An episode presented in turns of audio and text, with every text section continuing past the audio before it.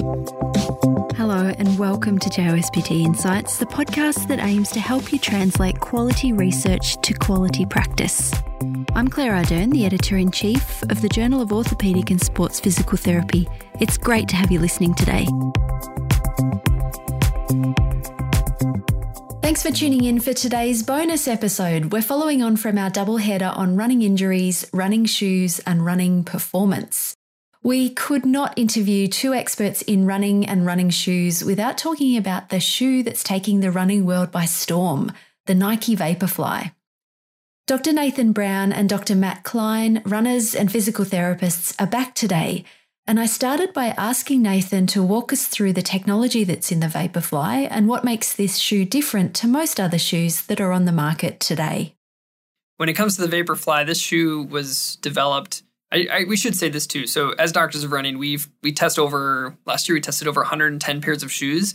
These are shoes that are provided to us by running companies. We work with running companies to provide feedback on development, but we don't get compensated for those things. We do get sent the shoes for free to test, uh, but we don't have any like invested interest in any of these companies. When it comes to the Vaporfly, there's kind of this cocktail that went into creating it with the attempt of breaking the two hour marathon. That was kind of the impetus for this. So they did a bunch of testing in in Oregon. It's a really interesting story, which is worth worth checking out because it's fun. But the cocktail that kind of went into it is the type of foam that was used, the type of geometry that the foam was shaped into, and a stiffening agent, which is a carbon fiber plate that's put into the shoe. So the Vaporfly is going to have what's called a Pebax foam, and Within that is embedded this carbon plate that creates stiffness from front to back of the shoe. And then it's put on a ton of it. So you have about that 40 millimeters of stack height. And so those are kind of the the meat and potatoes of the shoe are those three components. Folks who have seen the Vaporfly will will notice that it looks a bit different, not completely different, but a bit different to many other shoes on the market, which is what you're explaining there, Nathan. So, Matt, how much is the Vaporfly likely to benefit my performance as someone who loves to run, but I'm not a, a two and a half, much less three hour marathoner?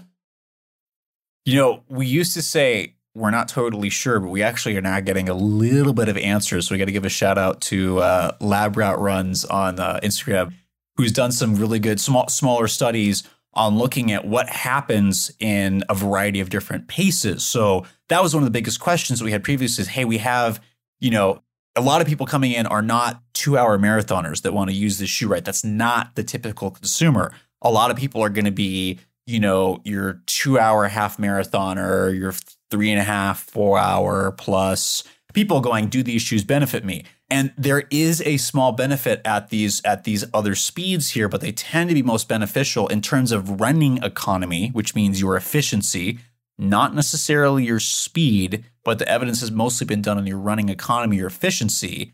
And it tends to have the greatest benefit when you're usually running at faster speeds.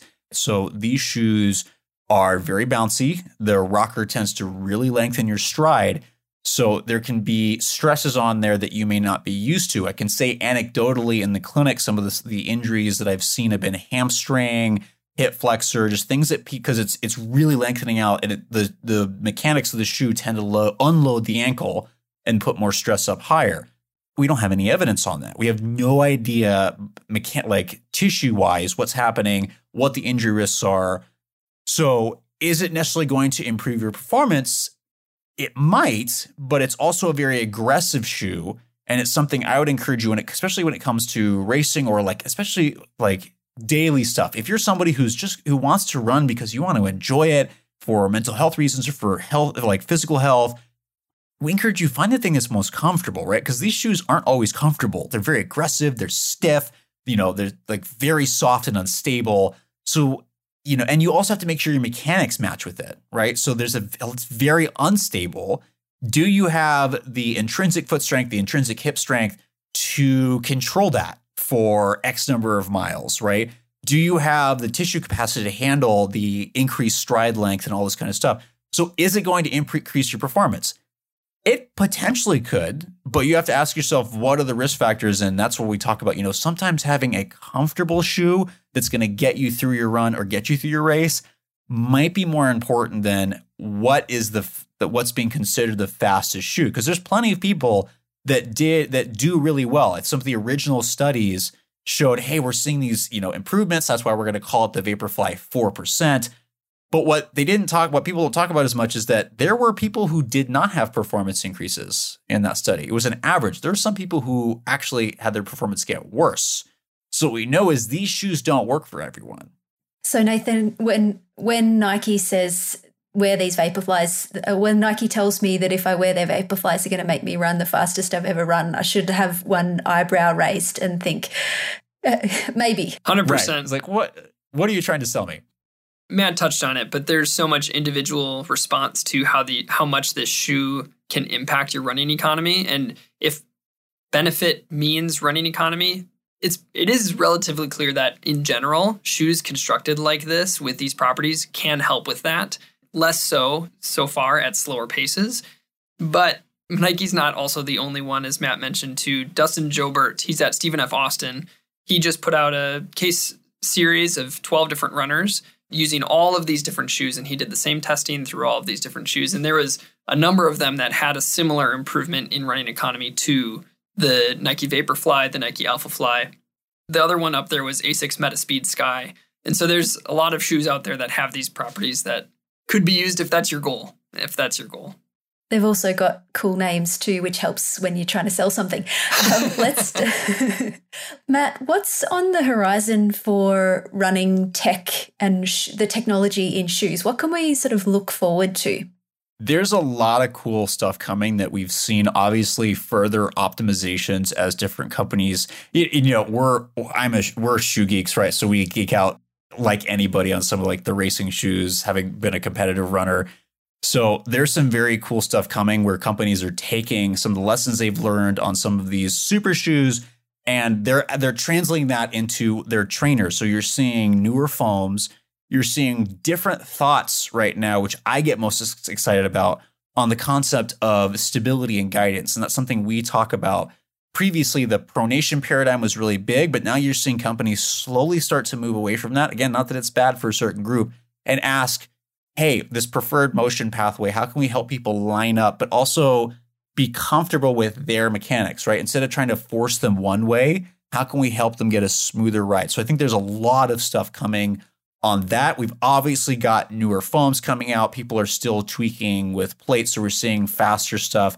But people are, I, th- I think the other thing that's on the horizon is, that pe- more people are starting to talk about is customization of shoes. And you're starting to see little bits of this here and there, especially with 3D construction and things like that. But that's a big area that I, a lot of companies are working on. And I don't know if anybody's perfected yet, but as soon as that becomes marketable, it's going to be fascinating to watch shoes that are made for you.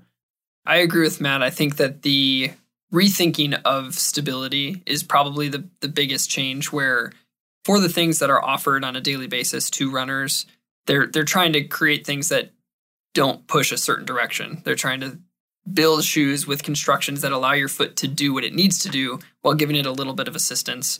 And that helps using shoes as tools. I do think on the negative side of things, with the movement towards using some of these quote super shoe technologies in daily trainers, I think we will run into the question of what are all of these carbon plates and all of these shoes we run in every day going to do to injury profiles. And so I, I do think that is something that's happening right now. And we're going to have to ask that question continually as clinicians. And then maybe the research will, will come along for the ride too.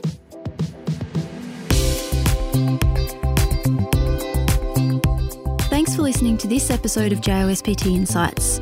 For more discussion of the issues in musculoskeletal rehabilitation that are relevant to your practice, subscribe to JOSPT Insights on Apple Podcasts, Spotify, TuneIn, Stitcher, Google, or your favourite podcast app. If you like JOSPT Insights, help others find us. Tell your friends and colleagues and rate and review us. To keep up to date with all the latest JOSPT content, be sure to follow us on Twitter, we're at JOSPT, and Facebook, we're JOSPT Official. Talk with you next time.